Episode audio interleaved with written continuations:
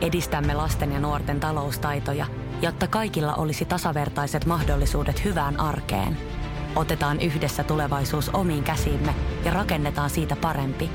Meillä on jotain yhteistä. OP-ryhmä. Osuuspankit, OP-yrityspankki, OP-koti ja Pohjola Vakuutus ovat osa OP-ryhmää. Tervetuloa kuuntelemaan urheiluseurojen sisäpiirissä ohjelmaa tämän viikon osalta ja Tämän viikon jaksossa keskitymme siihen, voiko urheiluseura joutua median hampaisiin ja mikäli näin tapahtuu, mikä tähän on syynä ja onko medialla oikeutta siihen. Tämän lisäksi pohdimme esimerkkien kautta, voiko siitä syntyä jopa taakkaa koko seuralle tai urheilupersoonalle. Vieraana meillä on selostaja, toimittaja Julius Sorjonen, joka tunnetaan ennen kaikkea Siimorelta, Radio Cityltä sekä Radio Playn Sporttimaisterit ohjelmasta. Ja toinen vieras on poikkeuksellisesti jalkapallon parista entinen seurajohtaja Jouko Harjunpää, jonka haastattelu toimii minun, Teron ja Juliuksen keskustelun alustana. Tero, ennen kuin otetaan tuosta Jouko Harjunpää linjoille, niin miksi meillä on Jouko Harjunpää vieraana jalkapallomaailmasta? Me yritettiin saada tähän vieraaksi jääkiekkomaailmasta henkilöitä, eli kun me tosissaan tehtiin sitä kirjaakin urheiluseurojen sisäpiirissä, niin mä opin siinä tuntemaan sitten näitä jääkiekkovaikuttajia. Tota, soitteltiin sitten läpi henkilöitä ja porukka sanoi, että todella hyvä aihe, hienoa, että teette, mutta mä en pysty tulemaan.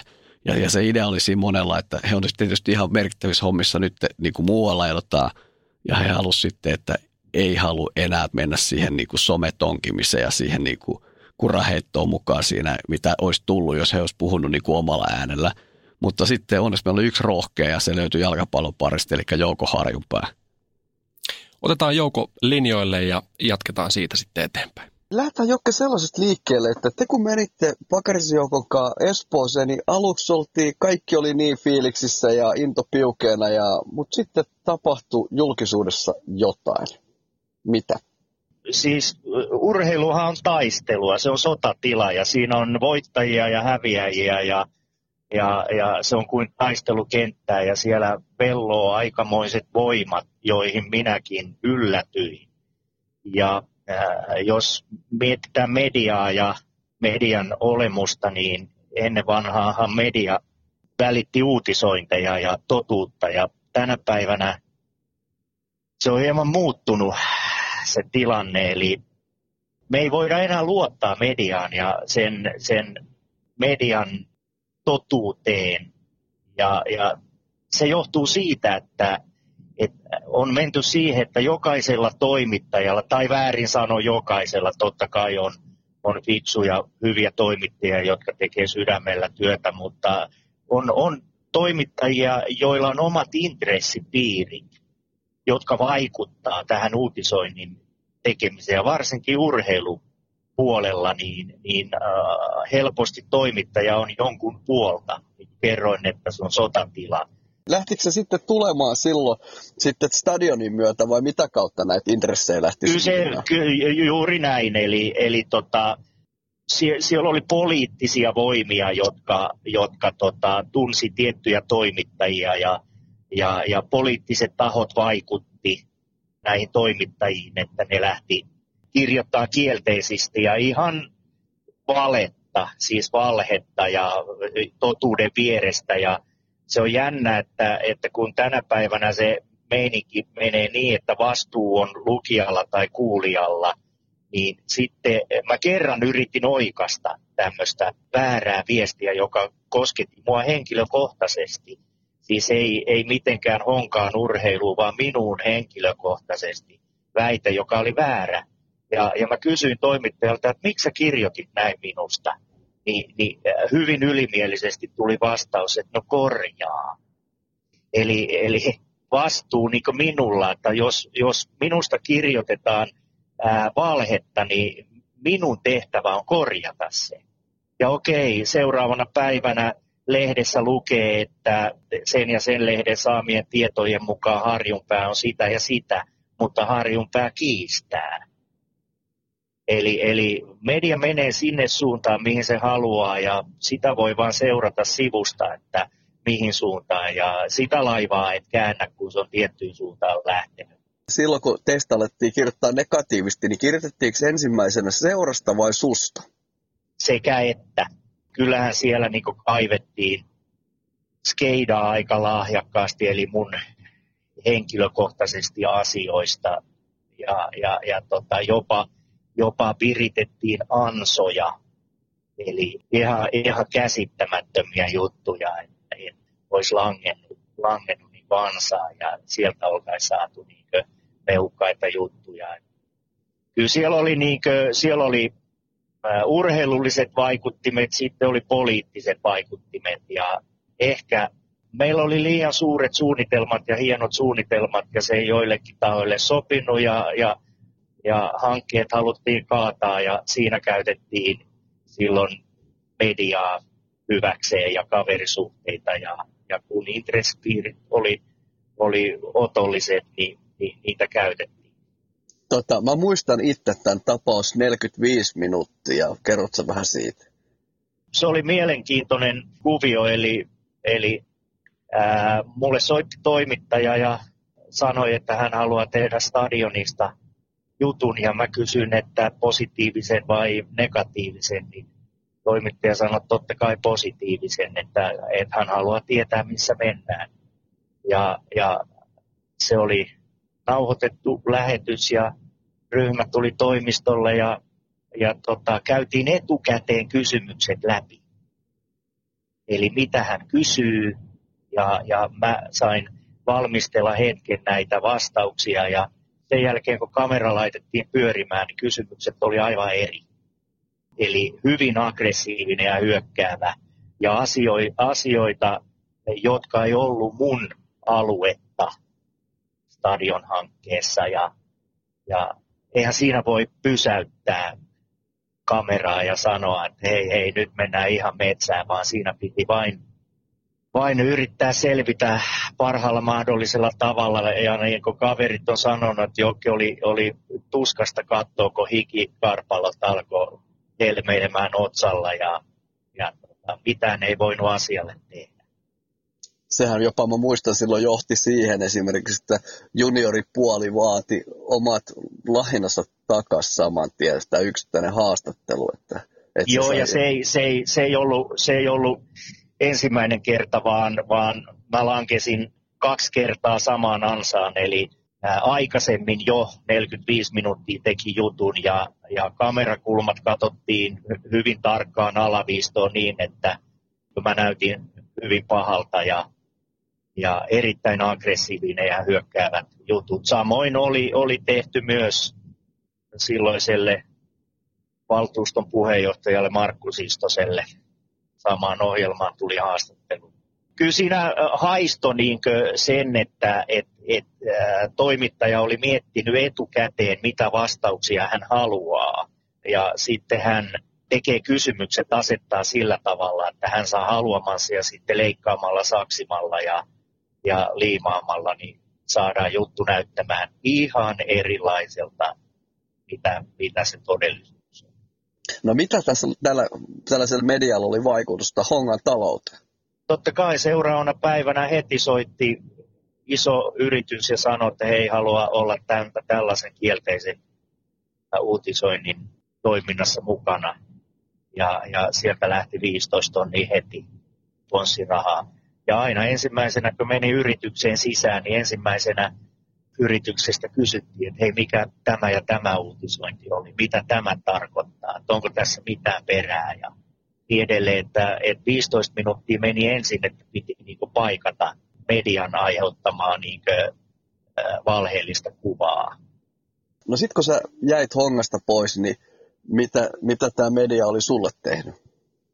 Siis enää mä jaksanut enää taistella. Se oli kuin tuulimyllyjä vastaan taisteli ja taistelisi ja, ja niin kuin se, mikä teki surulliseksi, niin monta kertaa tuntui, siltä, että ei ole ihminen, ei ole rakastava perheen isä eikä, eikä aviomies, vaan on, on, on joku, joku säkki, jota voi lyödä niin kovaa kuin pystyy ja säkki, jolla jo tunteita ja, ja, ja niin edelleen. Ja kyllähän se oli parasta, mitä on tehnyt, että nosti kädet pystyyn ja, luovutti ja, ja, ja mä luovutin Hongan itseltäni pois jo puoli vuotta ennen konkurssia.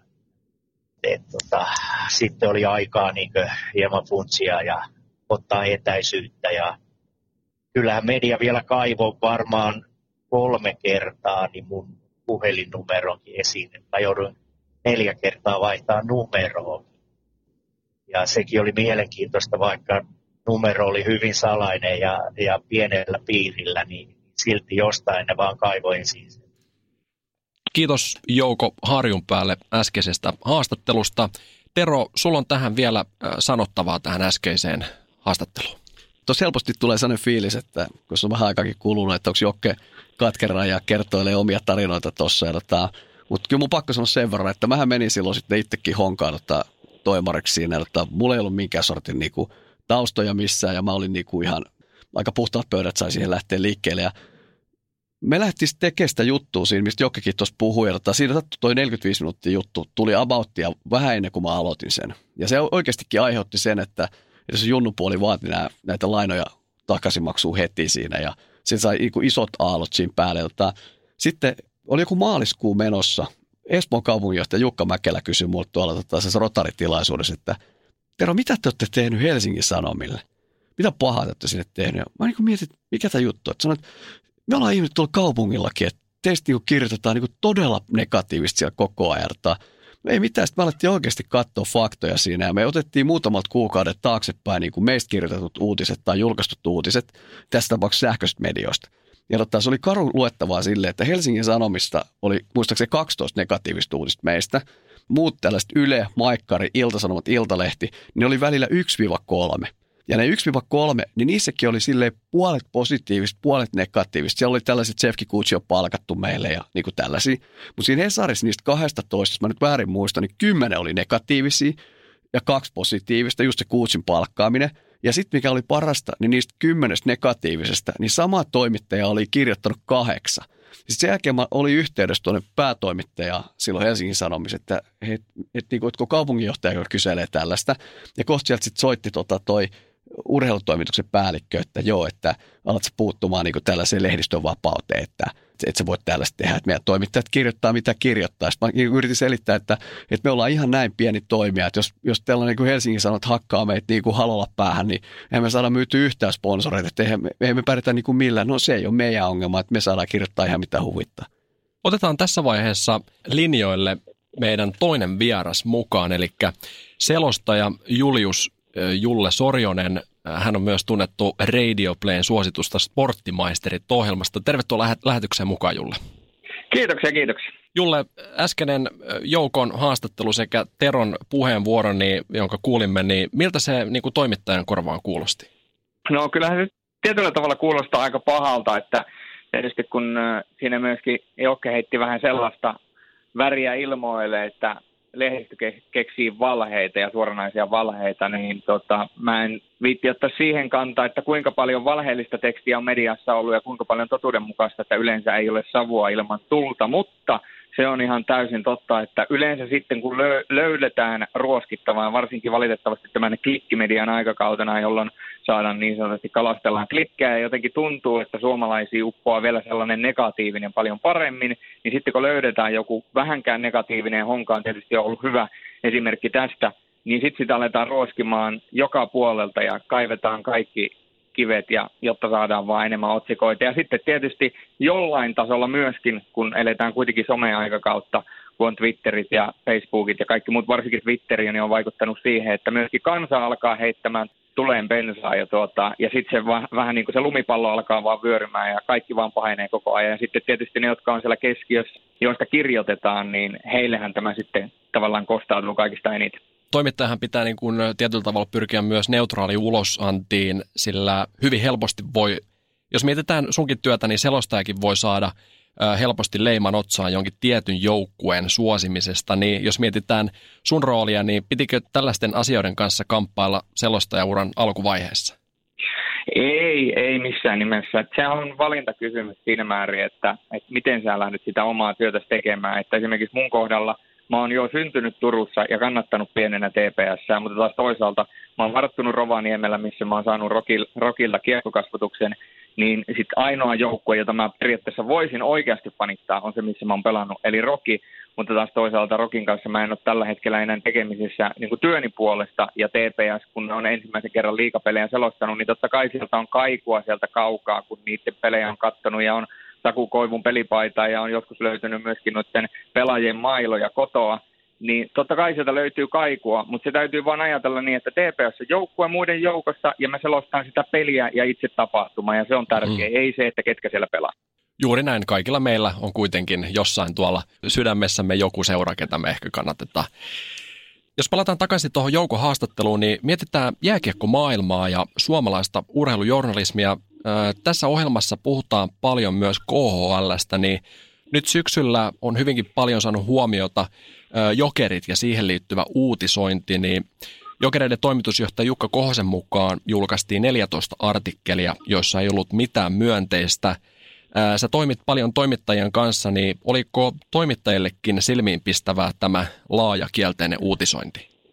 No ottamatta sen enempää kantaa, että kenen, kenen toimittajien kanssa olen puhunut ja minkä median kanssa olen puhunut, niin osa, osan mielestä se on tietysti aika rajoja ja osa näkee sen perusteltuna. Että kyllä siinä jollain tavalla jokerit on, koska liikan ja jokereiden välit on huonot, niin jollain tavalla sitten osa porukasta on, tuntuu, että on hypännyt vähän se liikan kelkkaa ja sitten kun liikan puolelta kuitenkaan jokereita ei katsota hirveän hyvällä, niin myöskin ihmiset on alkanut pitämään sitä KHL-loikkaa huonona asiana – ja jotenkin voisi kuvitella, että kun miettii minkälaisessa tulessa esimerkiksi Lauri Marjamäki oli Leijonissa, niin nyt kun Lauri Marjamäki on siellä, niin se ei varmaan ainakaan helpota sitä asiaa, mutta se on ihan totta, että me ollaan tässä sporttimaistereissakin puhuttu siitä, että on täysin käsittämätöntä se, että Lauri Marjamäki esimerkiksi tehnyt jokerissa hyvää työtä ja ne pelaa oikeasti viihdyttävää ja hyvää lätkää, niin sitten ainoa, mistä saadaan uutisoitua on se, että hallissa käy vain 8000 ihmistä, joka on niin kuin täysin epävalidia tämän nykyisen hetken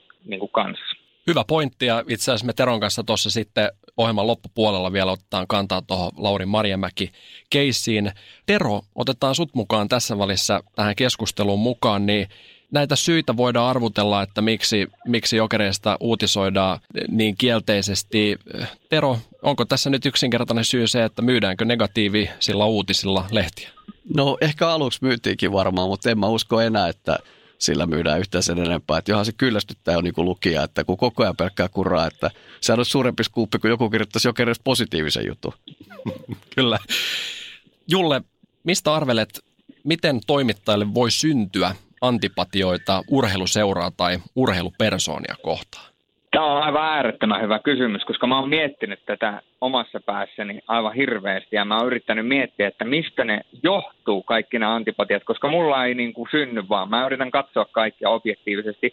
Jokerit on tietysti esimerkiksi helppo kohde, koska on ensinnäkään vastakkainasettelu Hifki ja Jokerifanien välillä ja sitten kun Jokerit lähti KHL, niin sitten tietysti, no Hifkille se oli helpotus siinä määrin, että ei voi enää haukkua sitä joukkuetta, kun se ei ole paikallisvastustaja, mutta jotenkin tuntuu, että se vaan niin kuin lisäsi niitä antipatioita jokerikohtaa, että no se ei ole edes enää SM joukkue vaan se on KHL-joukkue. Ja sitten taas kun KHL on kuitenkin, siitä on puhuttu, että se on korruptioliika ja siellä tuomarit päättää, ketkä voittaa ja kaikkea muuta. Ja sitten kun tätä on vielä mediassa rummutettu, niin musta tuntuu, että se myöskin kääntää niitä asenteita enemmän tai vähemmän.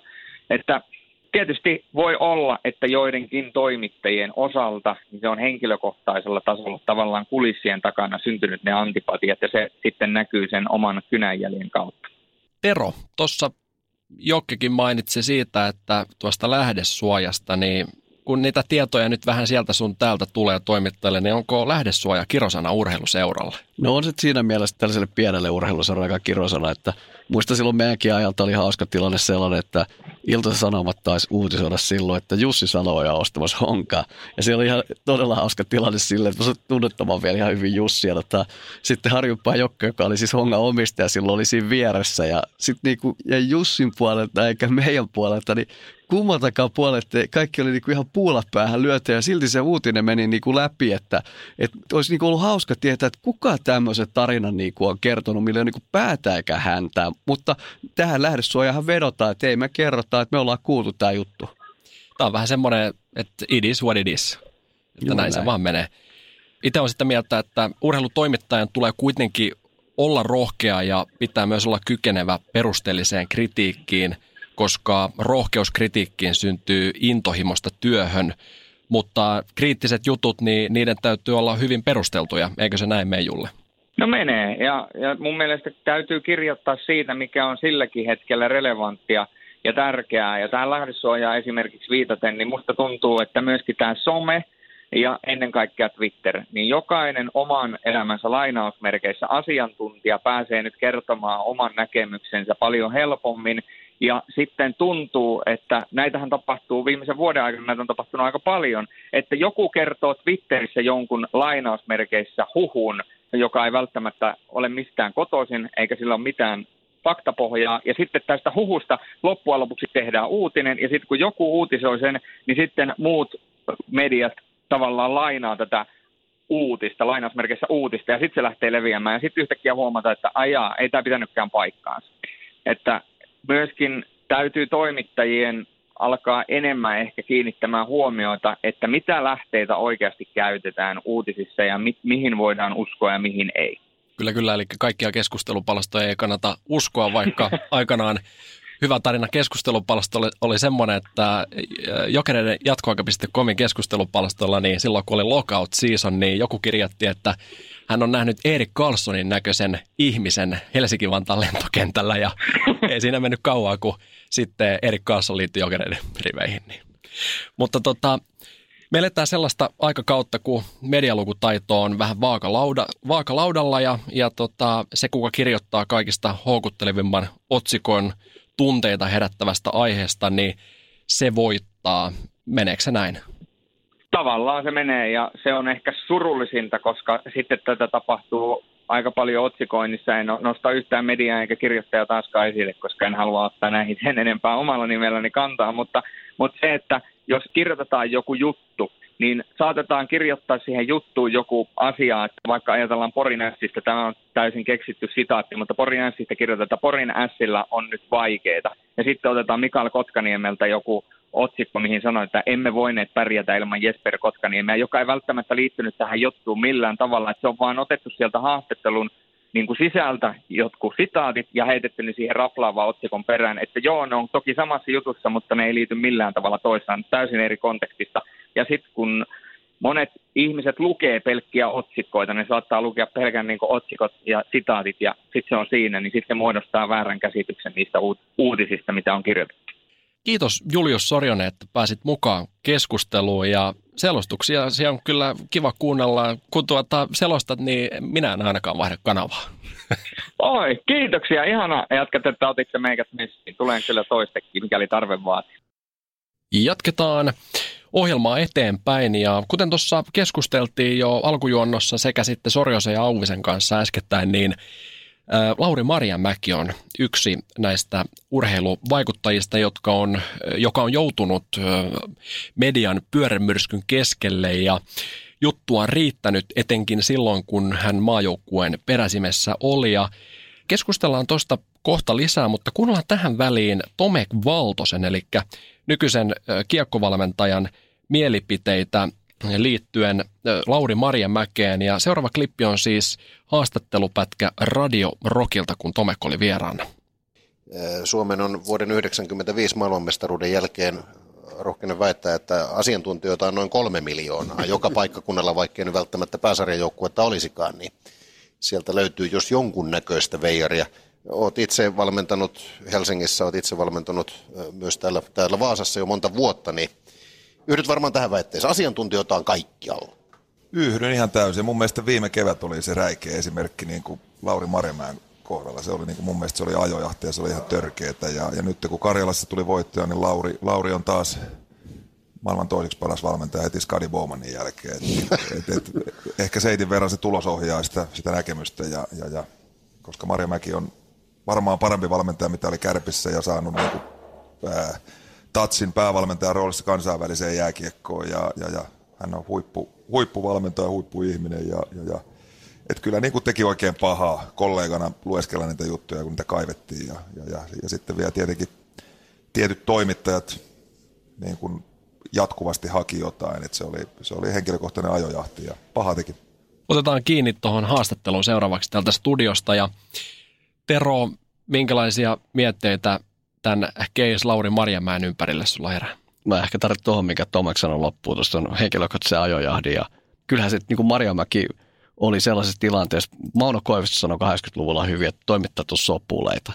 Eli, eli menee, menee perässä sinne menee, niin kuin joku niitä ohjaa ja kaikki menee samaan suuntaan. Ja kyllä musta Lauri Marjamäki keisissä oli myös sellaista, että kun oli päätetty, että Lauri Marjamäki on surkea valmentaja, niin kaivomalla kaivettiin sitä, että miten hänestä saatiin kaikenlaista kuraa tuonne eetteriin. Se on juuri näin ja sen huomasi tuossa varsinkin silloin, kun Lauri Marjamäki uutisoitiin, että hän liittyy jokereiden päävalmentajaksi, niin miten se periaatteessa vaikutti myös esimerkiksi jokerikannattajiin, että tuli automaattisesti semmoinen negatiivinen viba siihen uutisoinnin ympärille, koska hänestä oli niin huono kuva tuolla niin kuin media piirtänyt. Kyllä, ja nythän se on huikea tilanne, että jokerit ei varmaan ikinä pelannut niin hyvin kuin nyt pelaa. Euroopan kovimmassa kiekkoliikassa jokerit porskuttaa siellä ihan kärkipaikoilla ja Lauri Marjamäki coachin näiden huikeita duunia. Ei yhtään soraääntä nyt ole kuulunut. Et se on niinku hauskaa, että kun Lauri Marjamäki oli maajoukkuessa, niin ajatus oli se että tosissaan, että hän on niinku maailman surkein valmentaja. Ja nyt hän kuitenkin valmentaa niin kuin Euroopan kovimmassa kiekkoliikassa toimivaa joukkuetta, eli Helsingin jokereita, ja jokerit on ihan huippu. Onko niin kuin Lauri Marjamäki kesän aikana muuttunut niin kuin surkeasta valmentajasta niin kuin tyyli Euroopan niin kuin huippuluokan valmentajaksi? Ei lähdetä tässä nyt sen enempää analysoimaan äh, Lauri Marjamäkeä valmentajana, että onko hän nyt sitten parempi seuravalmentaja kuin maajoukkuevalmentaja. Näitä spekulointeja tehtiin jo ihan tarpeeksi tuolloin viime keväällä. Mutta tota, se on jännä juttu, kun on uutisointia seurannut, että en ole kyllä törmännyt yhteenkään negatiiviseen uutiseen, joka liittyy nimenomaan Lauri Marjamäkeen. Vai ootko Setero? En ole törmännyt yhtään. Ja se, mikä sitten on toinen mielenkiintoinen juttu, on se, että kun nyt sitten Jukka Jalonen teki paluu tähän Suomen maajoukkojen päävalmentajaksi, niin tota, kun vaikka Suomi hävisi ensimmäisen pelin Venäjälle ihan pystyy, niin eipä Jukka Jalosta kauheasti siinä niin kuin – mollattu toki nyt Suomi pelasi sitten Karjala turnauksessa kaksi muuta ottelua niin kuin todella hyvin, mutta niin kuin on se vaan mielenkiintoinen juttu siinä, että, että etukäteen ollaan jo päätetty, että mitä mieltä tästä valmentajasta ollaan. Kyllä ja tavallaan jos olet jääkiekko tai Suomen A-maajoukkueen päävalmentaja, niin aika moni, monta miljoonaa ihmistä sua seuraa, eli se on ehkä yksi julkisimmista töistä, mitä Suomessa voi olla. Ja silloin sitä rapaa tulee niin kuin ovista ikkunoista, jos ei hyvin mene, mutta tässäkin niin kun se oli silminpistävää se uutisointi, kuinka negatiivinen kierre siinä jatkuvasti siinä uutisoinnissa oli. Että välillä tuli oikein mietittyä, että mitenköhän Lauri Marjamäki nukkuu yöt, että hänellä on pakko olla niin kuin puhelimesta varmaan ilmoitukset otettu pois päältä.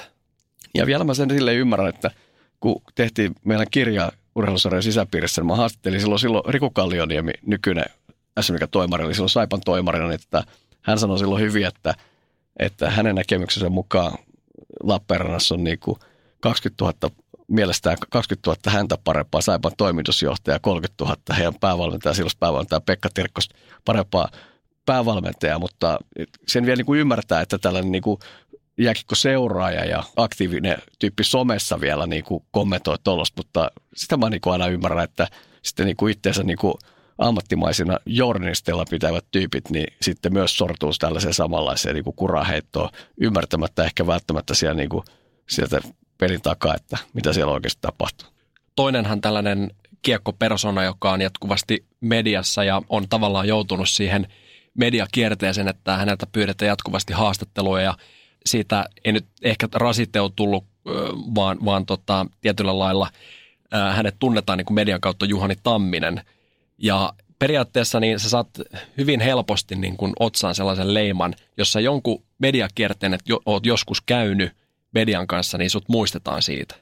Kyllä, ja vaikea siitä on päästä niin kuin yli, mutta se on ollut hienoa, että mun mielestä Lauri Marjamäki on siitä päässyt yli, että jos lohdullista on tässä se, että kyllä sitten media kääntää tämä Mauno Koisto Sopuli esimerkki on siinä hyvä, että Sopuli menee ekaksi tonne suuntaan ja kohta ne menee tuonne toiseen suuntaan. Ja kyllä mun pakko sanoa, että jokerista kaiken kaikkiaankin, että ehkä pikkusen on jopa vähentynyt ne negatiiviset kirjoitukset niin kuin jokereista, mitä oli tuossa kauden alussa, että kun joukkue on pelannut sit hyvin, että se on kuitenkin sitten ennustuneen parasta pitää se niin kuin kirjoittelu positiivisena, kun pelataan sitten hyvin, että jossakin vaiheessa ne sitten toimittajat niin kuin ymmärtää, että ehkä ne taloustoimittajat kannattaa kirjoittaa taloussivulle ja urheilutoimittajat urheilusivuille, niin tota, sitten niitä on alkanut kirjoittaa sitten urheilustakin. Kyllä. Mutta kiitetään tässä vaiheessa tästä jaksosta ja kiitos oikein paljon kaikille vieraille sekä Julius Sorjoselle että Jouko Harjun päälle.